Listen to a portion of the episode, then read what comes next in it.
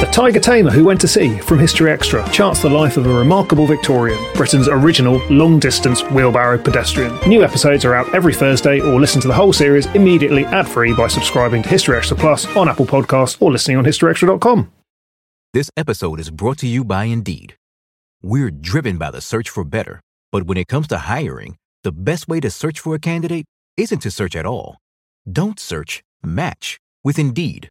Use Indeed for scheduling, screening, and messaging so you can connect with candidates faster.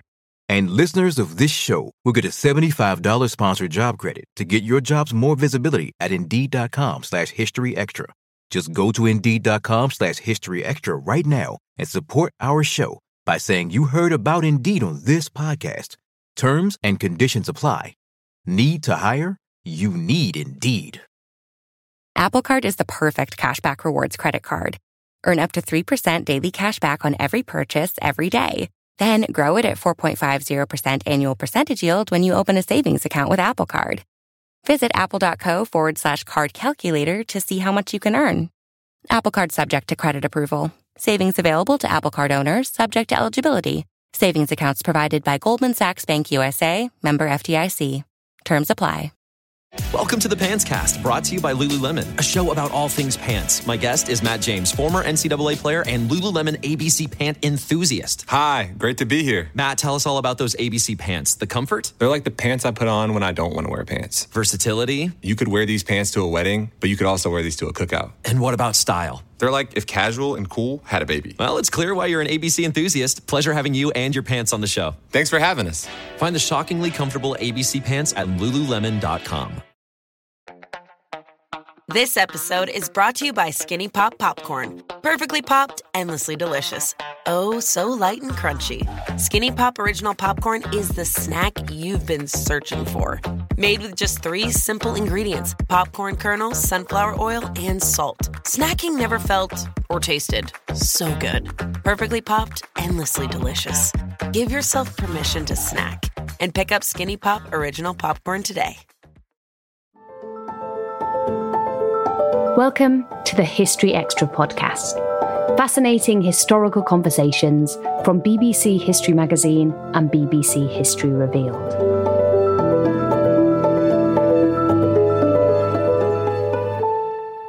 Hello, and welcome to this Everything You Wanted to Know Halloween special. To explore the long history of all things that go bump in the night, we've got a two part special for you with the historian Professor Owen Davies, who's written books on the history of witchcraft, magic, ghosts, and other supernatural beliefs. In this first episode, we're answering your questions on the history of the festival of Halloween and delving into the origins of some of the most popular traditions that surround the 31st of October. From the malicious and downright dangerous beginnings of trick or treating to the ethereal inspirations for jack o' lanterns.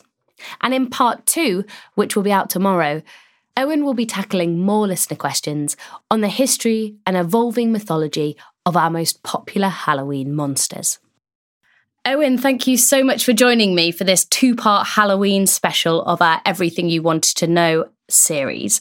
Let's start with an incredibly basic question about Halloween, but a very important one nonetheless. So we've had a question on Instagram from the Morty candidate who has asked, What is the meaning and origin of the word Halloween?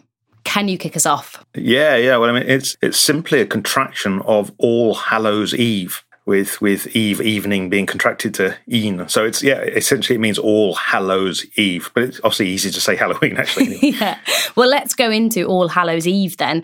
Ali Louisa and Belle Buchanan on Instagram both wanted to know where this idea of Halloween or All Hallows Eve originated from. In in both its name and origin, it, it's it's a Catholic festival. It's a Catholic festival of the dead, basically, and we have evidence going right back to the early centuries of the Christian Church. And Halloween is part of kind of three days of commemoration slash celebration, which is called All Hallow Tide. So you've got All Hallows Eve on the thirty first, Halloween. Then on the first of November, it's All Saints Day. And then on the 2nd of November, All Souls Day. All Saints Day is, is commemorating the saints up in heaven, uh, or celebrating. Uh, and obviously, All Souls Day is, is, connected to purgatory and, and the souls of the dead. So, yeah, it, it's, it's all part of this, you know, global old Catholic festival. And were there any precursors to a slightly supernatural festival, or is it re- very strongly based in the Christian tradition? This has been this is a yeah this is a big this is a big debate. There's a lot of, there's a lot of stuff out there which is saying this is actually based on a on a Celtic festival, Samhain or Savin if you don't pronounce it correctly, and uh, yeah, a lot has been written right right back to early anthropologists and uh, early folklorists in the late 19th century that that essentially the idea was that All Hallows Eve or Hallows Tide was basically a covering up of of a pre-Christian festival the, in this period. Now, obviously, I'm sure things did go on, but we just don't know. And everything about current traditions really can be tied into Catholic, old Christian festivals as well. So I'm not saying there wasn't a pre-Christian you know, celebrations, but it's that the evidence is thin, and a lot of the you know evidence that gets brought up today is what we call survivals, uh, survival theory, which is early folklorists who are just desperate to find anything pre-Christian in calendar customs and popular traditions and beliefs, and that's it does kind of stem from those early folklorists desperately looking for fire festivals and sacrifice and uh, horse cults and all these sorts of things in in you know fairly mundane everyday calendar customs. So next we've got a question that might be completely impossible to answer, but Rumham, amazing name on Instagram, has asked when was Halloween first celebrated? Uh, it, it, dates right back. I mean, in the kind of a point where it gets attached in the calendar as we know it today is around in the 10th century. So this is this is essentially when commemoration of the dead is kind of put, you know, as a red spot, as a red letter day in the church calendar. But you know, before that, and in other churches, some of the Orthodox churches, the commemoration of, the dead or the saints, uh, you know, can happen at other parts. So, in some Orthodox traditions, for example, it's it's during Easter. If you want to root Halloween as in uh, it's a commemoration of the dead or connected with the dead that this time of year it's obviously happening before the 10th century but that's when it gets fixed in the calendar certainly in in western church well, that's an important point, isn't it? Let's talk about geography. Sequin Run on Instagram has asked, why is Halloween seemingly mostly celebrated in North America today? And do you think that is a fair representation? Where did it originate and where has it been celebrated over history? Well, Halloween, as we we celebrate it today, or lots of people celebrate it today in, in the West, does derive largely from how Halloween and other related traditions uh, were brought over to the States, particularly amongst the, the massive migration, particularly of Irish and Scottish in the mid 19th century at this period. That's that's separate from the origins of a religious festival, which is obviously the, the early the early pilgrims and settlers whether they're they're from you know Britain or they're from Germany in the 18th century and 17th century, are Protestants. Yeah, most of them are Protestants who obviously do not celebrate or commemorate the dead and absolutely do not believe in purgatory. So, you know, in a sense, uh, Protestants would have rejected the whole All Hallow Tide traditions. So, you know, we can't place it there in America really. And obviously, you know, in America, Thanksgiving developed, you know, roughly around this time as, a, as a, another you know secular stroke religious um, festival as well. But it is mostly in America, which comes down to, um, in particular, the emigration of uh, Irish and Scottish, because they had a distinctive tradition around this time of Mischief Night, which is sometimes today on the 30th of October, not the 31st, but it, it's all mixed up and you can you can look at newspaper reports from 19th century America and find you know numerous reports of things happening on Halloween uh, which were acts of mischief, quite serious acts of mischief, actually. Can you give us some examples and tell us a bit more, maybe, about Mischief Night? You can have these sort of mischief nights where mostly young men, it's nearly always young men, um, go out and perform acts of mischief. Sometimes it's associated with May Day, sometimes other parts of the calendar, but it was particularly strongly associated around All Hallows, All Hallow Tide, and Halloween. So you do get newspapers in America sort of reporting, oh God, you know, they're at it again sort of thing. This is from the, so right through to the 1930s. But things like, um, quite serious, like greasing railway tracks. Oh, wow. So they could have real dangerous consequences Yeah, then. yeah, yeah. Or, or knocking over outdoor toilets. when it came to the rise of the car puncturing tires, you know, quite quite malicious sort of stuff.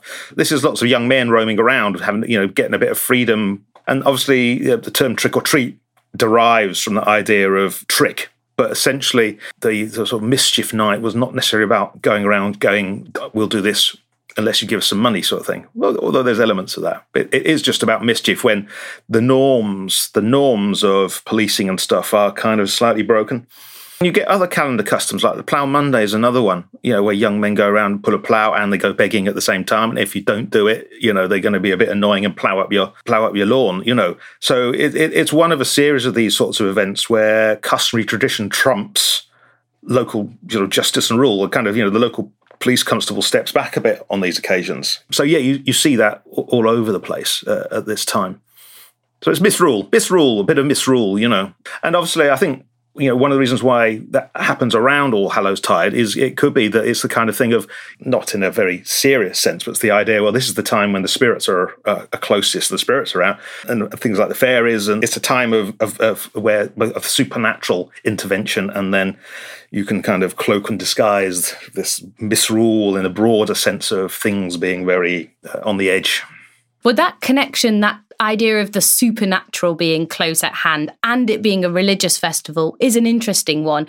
Can you tell us a bit about how these two ideas interacted in Halloween? Uh, All Hallows Tide is the moment when the, the, the, world of the supernatural, and we're particularly obviously in a, in a in a in a religious church sense, uh, it's the dead we're talking about, and not fairies and things. But in a popular context, the relationship between ghosts and fairies uh, and spirits sent by witches is all part of a similar sort of other world with similar traits, you know. So, you know, if All Hallows Tide is the moment when when the living are closest to the dead and the sense of commemorating the dead and you know, being in contact or communicating with souls in purgatory from a Catholic perspective, then it makes sense that almost like this is kind of a portal time, you know, or as as as, as academics like to say, it's a liminal time. It's a, it's a boundary. It's a boundary time where the boundaries between the, the living and the dead, the supernatural and the natural, are, per, are permeable. And, and and this is a time when you get quite a lot of divin, divination rituals as well about you know perhaps seeking who might die in the next year, those sorts of things.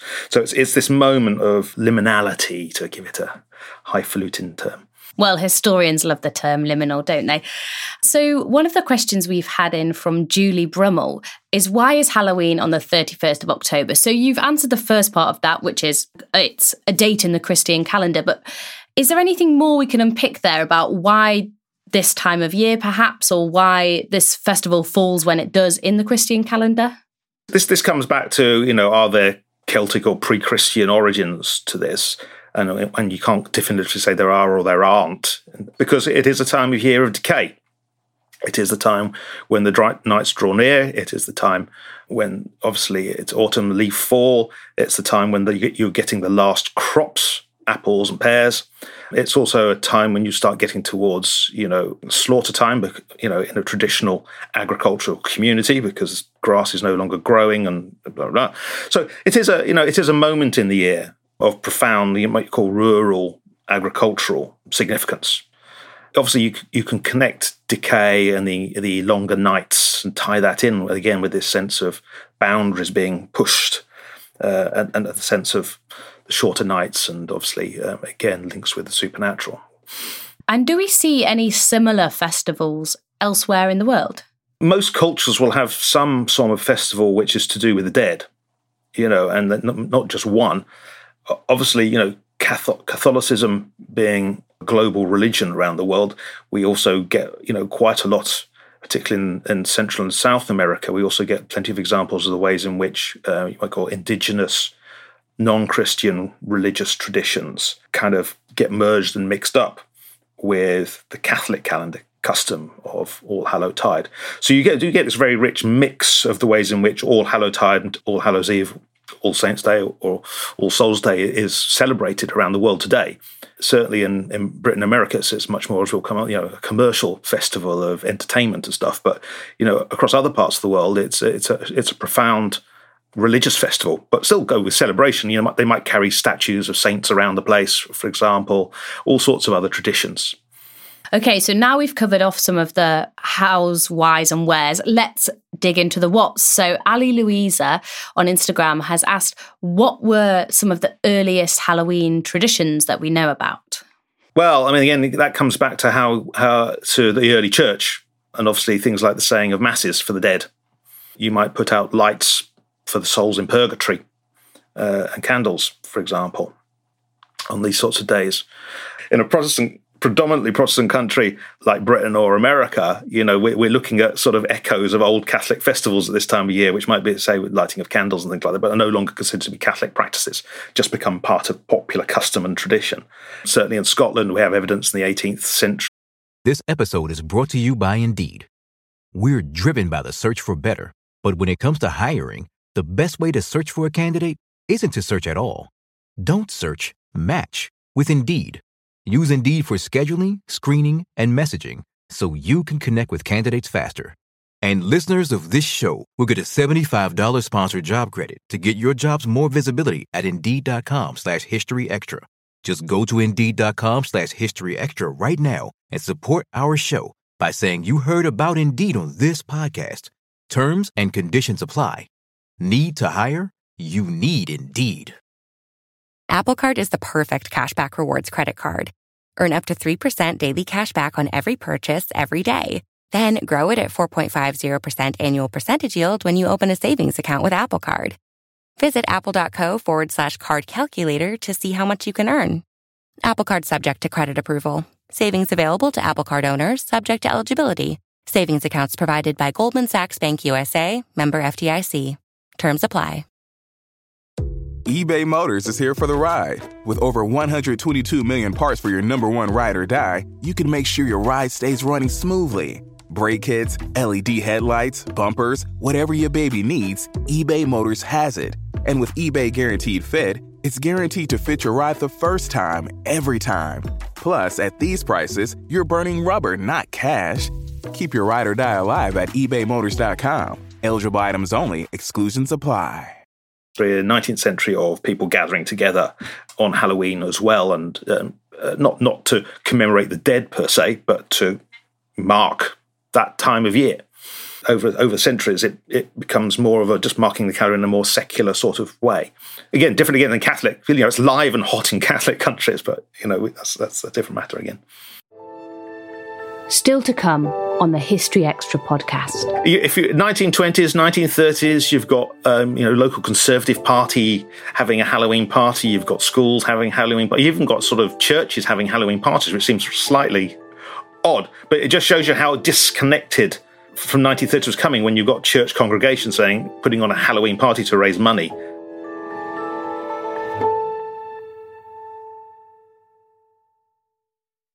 Now we've got a few questions about specific Halloween traditions that I wanted to run past you. So, Kimberly Dresler has asked what you can tell us about jack o' lanterns, where the name of them comes from, um, and why they're carved at Halloween. I mean, well, jack o' lantern was a traditional name for the, the ignited bog gas that people saw in the countryside at night. So another term is will o' the wisp. Will o' the wisp, that kind of luminous light that, that, you see bobbing around on the moors. You know, you see in you know Sherlock Holmes and uh, you know which, which, which is all part of Hound of the Baskervilles plot. You know, um, so a will o' the wisp, and the wisp in will o' the wisp is a similar thing. Wisp, a wisp is a kind of tied some straw tied together, which you would like just to briefly illuminate a place. So jack o' lantern is, is the same concept. It's a it's a flickering brief light it's the idea again of going out on the moors with a lantern. You can just see this flickering. Is it is it a lantern or is it bog gas? Is it is it you know is it the ignis fatuus being ignited? So they both come from that, and so obviously you can see that um, carving and putting a light in a in a pumpkin or a turnip or a swede or whatever. Again, the light is flickering. It, it comes and goes as you move because it's it just it's only got you know the small holes in it. So that that's essentially where it it comes from, and it's a kind of yeah, it's it's difficult to know the completely the origins of it and also you could trace it to when people are eating swedes and turnips in large quantities before pumpkins become popular in the 20th century. So swedes or turnips, it didn't have to be a pumpkin then back in the day. No, and even as even as a kid growing up in the seventies, pumpkins. No one, no one was getting pumpkins at all. Um, it, we we would carve swedes. You know, that's that's that was it. And the Swedes are quite hard to carve. yeah. Um, but you know, there was lots of you know cuts and things and kids. So yeah, that that you know, pumpkin really is recent. I mean, and but I can I've seen accounts of uh, people carving um, Swedes or turnips in the 19th century. In fact, there's a there's a very nice story from a, a vicar in Devon, well-known folklorist um, and clergyman called Sabine Baring Gould, and he tells this story as, as where, when he was he took over this the rectory in a, in a parish in, in, Devon, and one night um, he thought he would he was as a young this is when he was young and he thought he would scare the locals you know superstitious locals. And so he did he carved a he carved a, a turnip and put a candle in it and put it in the churchyard and thought I'm going to look I'm going to scare the wits out of them. He, he, did this and then he sat watching the porch hiding himself away. And this uh, little old lady came along uh, at night saw there was a light on saw it was a it was a you know a, a light in a in a carved turnip came in pulled out the um, candle and took the turnip home to eat it. And he was most he was most disappointed that you know this this old woman wasn't jumping out of her skin at this you know at this, at this. So you can see it was being done like that, you know, as a as a prank, you know, in the 19th century. So Mark Earls has asked us on Facebook about trick or treating. So Mark said, when did trick or treating become a thing? He was specifically asking about the UK, but can we trace it back further as well? Well, you know, it's the, the, the trick part of it comes from Mischief Night. The term trick or treat, I think the earliest anyone's found it is the 1920s. I think it's in Canada, in fact, so it's North America again. So it's it's relatively recent. The term is relatively recent, 20th century. Really began becomes part of uh, a, an Americanized form of Halloween after the Second World War, post-war period, and that's when you know it's in the 60s and 70s that we start getting the term trick or treat coming from North America and being adopted uh, and used as part of this kind of new wave of of Halloween, which is obviously much more centered on children. It's got echoes, hasn't it, of other traditions for festivals like this. So, carol singing, you know, going door to door asking for money, mumming, things like that. There's ritualized elements to it. And part of some of these rituals is the mumming or dressing up um, at this time. So you go around as a band. There might be a performance of a little play, mumming plays. You get ones with you know St George and other characters, as well-known ones which have been recorded from the early 20th century.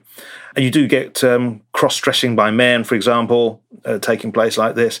This again became an aspect of um, people trying to interpret this as some sort of much more ancient practice of trying to, you know, um, be disguised so that the, the, the, spirits don't recognize you. It's not really that. And again, there's no, no, no real evidence for that. There's a long tradition, just like in pantomime, of, of, of dressing up and um, men dressing as women, and again, transgressing norms um, through dress uh, and being disguised. Also, the element of being disguised when you're performing mischief, so you can't be recognised criminally. And again, it is it's mostly about young men, but it, there is that element of charity. And if you don't give charity, then something bad mischief will happen. This is where Halloween just becomes moves completely away from its early church Catholic origins, and then just becomes part of a, a wider series of popular calendar customs.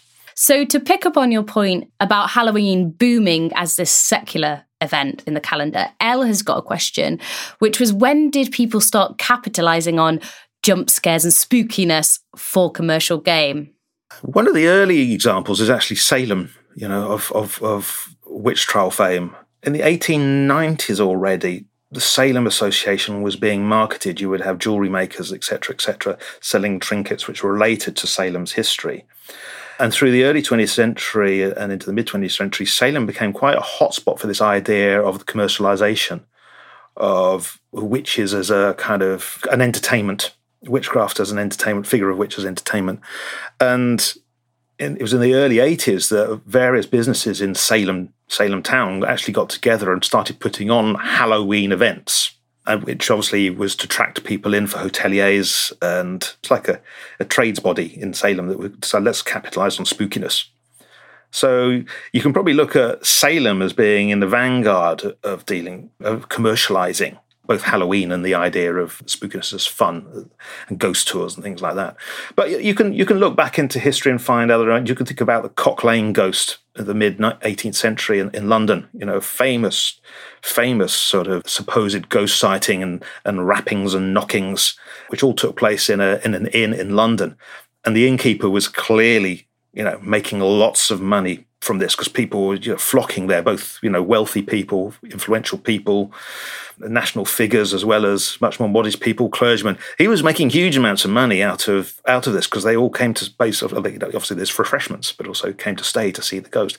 Certainly, ghosts have a long history of commercialization in this way. And I guess you could tie that all in with the emergence of gothic fiction and, and things like that as well. As that's essentially making money off of spooky stories, yeah, isn't yeah, it? Yeah, yeah, yeah. no, exactly. I mean, that, that all comes off the back of this longer tradition of the idea of particularly of, particularly of ghosts and the idea of people wanting to have a supernatural experience when the supernatural is no longer so much of a serious thing, if you see what I mean. So, on the point of no longer being so serious, Kubalik on Twitter has asked about Halloween costumes, whether there are any particular traditions behind Halloween costumes. And I wondered if there are any once really popular costumes that we don't maybe see anymore? Not that I can think of. The costumes are your standard stereotypical ones, uh, of which is putting on a white sheet, looking ghoulish, trickle of blood round the mouth, putting on pointy hats, as I say, putting on black, or basically enacting the stereotypes from art and literature, which go back centuries themselves. I went through some um, newspaper history search engines from the 19th and early 20th century and put in Halloween party. And they really only kick off in the 1890s. And you do get people writing into some of the magazines going, How do I put on a Halloween party? What time does it start? There's one, it's called The Queen, a publication called The Queen in 1894. It says, you know, dear reader, you know, what, what, what are these things? What should I do? How should people dress up? Uh, what time should we? What time should we stop? This dressing up phenomenon as a party atmosphere, yeah, is 1890s. But people were running around in, in, in, in, imitating ghosts, again, going back centuries. So the idea of mimicking the supernatural for a bit of fun has a longer history. But the idea of a Halloween party and collectively getting together and um, having jelly and, you know, things like that. If you 1920s, 1930s, you've got um, you know local conservative party having a Halloween party. You've got schools having Halloween, but you've even got sort of churches having Halloween parties, which seems slightly odd. But it just shows you how disconnected from 1930s was coming when you've got church congregations saying putting on a Halloween party to raise money, uh, and they're Protestant. You know, it, it shows it's become completely divorced from its origins. I wanted to take us on now to a, one of the most Googled search terms for the history of Halloween. A lot of people at Halloween, of course, like to sit down with some spooky treats and popcorn and a good horror film. So, what was the first horror film? And are there any culturally significant ones that you think are worth mentioning as a historian?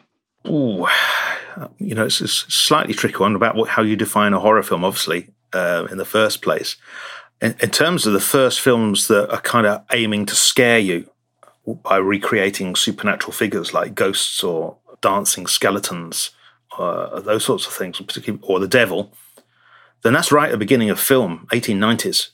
You know, the very first cinematographers, you know, right, creating one, two, three minute shorts. Right at the beginning, we're using amazing special effects, some drawn from camera technology, that had already been done, like double exposures and things like that. If I was looking at who who the earliest ones, I would probably put the French filmmaker Georges Méliès. I think um, whose films are amazing because I've, I've watched them all when I was writing and doing a history of the social history of ghosts. You know, right from the beginning, he knew what he knew. He knew, he knew that people wanted to scare. And in one sense, he's the pioneer of this, of the idea of scaring as entertainment it's a shift from when people going, I really don't want to see a ghost. A ghost is scary. To let's go to the cinema and see this short where I want to be scared, you know, because it's all on a film. And George Méliès knew that. He tapped into the psyche of that, and and his his his skills at film trickery are just extraordinary for the time. And he, he did one called The House of the Devil, which again has a has a devil figure, but he did ones with ghosts and had uh, ones where tables are dancing, everything's jigging around. There's also um, a British uh, filmmaker at the same time called George Albert Smith, who was operating in Brighton. And he too, right at the beginning, was doing supernatural shorts and, and recreating sort of translucent ghosts. The whole was for thrill, for a thrill and a scare. So those two, I would say, their and their early films were the, the earliest horror films. And then then you get obviously um, when you get into the early 10s and 20s and then into the speakies, then you start getting the classic sorts of Draculas and Frankensteins, you know, obviously based on literary stories rather than that simple scare, ta- you know, the scare scare factor of ghosts and devils and things. It's, you, know, you start getting into the realms of monsters and then into the 1930s when obviously then horror, black and white horror films, you know, being churned out, with Bela Lugosi and Lon Chaney in America and then the Hammer House ones, and then the real, you know, the scare shockers of the 1970s and 1980s, you know, including Halloween itself, which is obviously, which which goes back to being what you might call real shock horror, which are you know pushes the boundaries of what's entertainment or not. So clearly, there's long been this idea that people want to be scared, and and there's a thrill in it, there's an enjoyment in it. Yeah, and that I'd say that goes back to magic lantern shows in the you know in the uh, even into the 18th century people going along to a, a man, magic lantern they want to be scared by these images that are coming up of ghosts and, and, and skeletons and things. So yeah it's a long history of scary tainment i wondered whether there were any halloween traditions which have perhaps fallen out of fashion that you might like to see revived or they could be ones that you don't want to see revived but perhaps worth mentioning. Uh, yeah you wouldn't you wouldn't want to see you know mischief night in greasing railway tracks or pushing over mobile toilets really brought back. That, that's I don't think that anyone, anyone, any of us want that. There is there are more simple things that, that that used to be done when I was a kid, which are probably which are still done now, which is bring you back to the kind of time of year and the agricultural rhythm, like like apple bobbing. Bit of apple bobbing, why not? A bit of apple bobbing, and it, it's it's tied in with the apple harvest and picking the apples at this time of year and cider making and and and and carving turnips. yeah, everyone everyone should learn that how to carve a turnip pumpkins are too easy. And I wanted to finish today's installment of our spooky special with a question from Julie Brummel Is the world getting less spooky? What's your take on that as a historian? Is the world getting less spooky? Uh, no. How we define spooky, what we think is spooky, and I by spooky I think you know something that sends a shiver up your spine, uh, which gives you a thrill, which kind of gives you a sense there's something out there which I you know which I center all the sort of things that make up a, a uh, what is spooky or spooky experience. You know, some of the old things are in, you know in, almost innate. I mean, I I go back when people kind of ask these sort of questions to me, and I, I, go, well, you know, in the 18th century, when you know the rise of so-called skepticism about supernatural, supposedly there's not really. There was a thing called the Churchyard test. Someone proposed a Churchyard test. So he said, you you you skeptics, you skeptics, those you who, who don't get a bit of shiver up your spine, you go through a churchyard at night and tell me you feel nothing. Uh, and it's a great, it's a great response. And he says, you, you, may not believe in ghosts, but you go through a churchyard at night and say nothing. So, you know, those associations with the dead on a personal community level are, are always with us. Again, that whole sense we've just been talking about getting a thrill, uh, uh getting us out of the sense of what might happen, things that are, are beyond science. I mean, what, what are UFOs? You know, UFOs are a sense, an aspect of the spooky.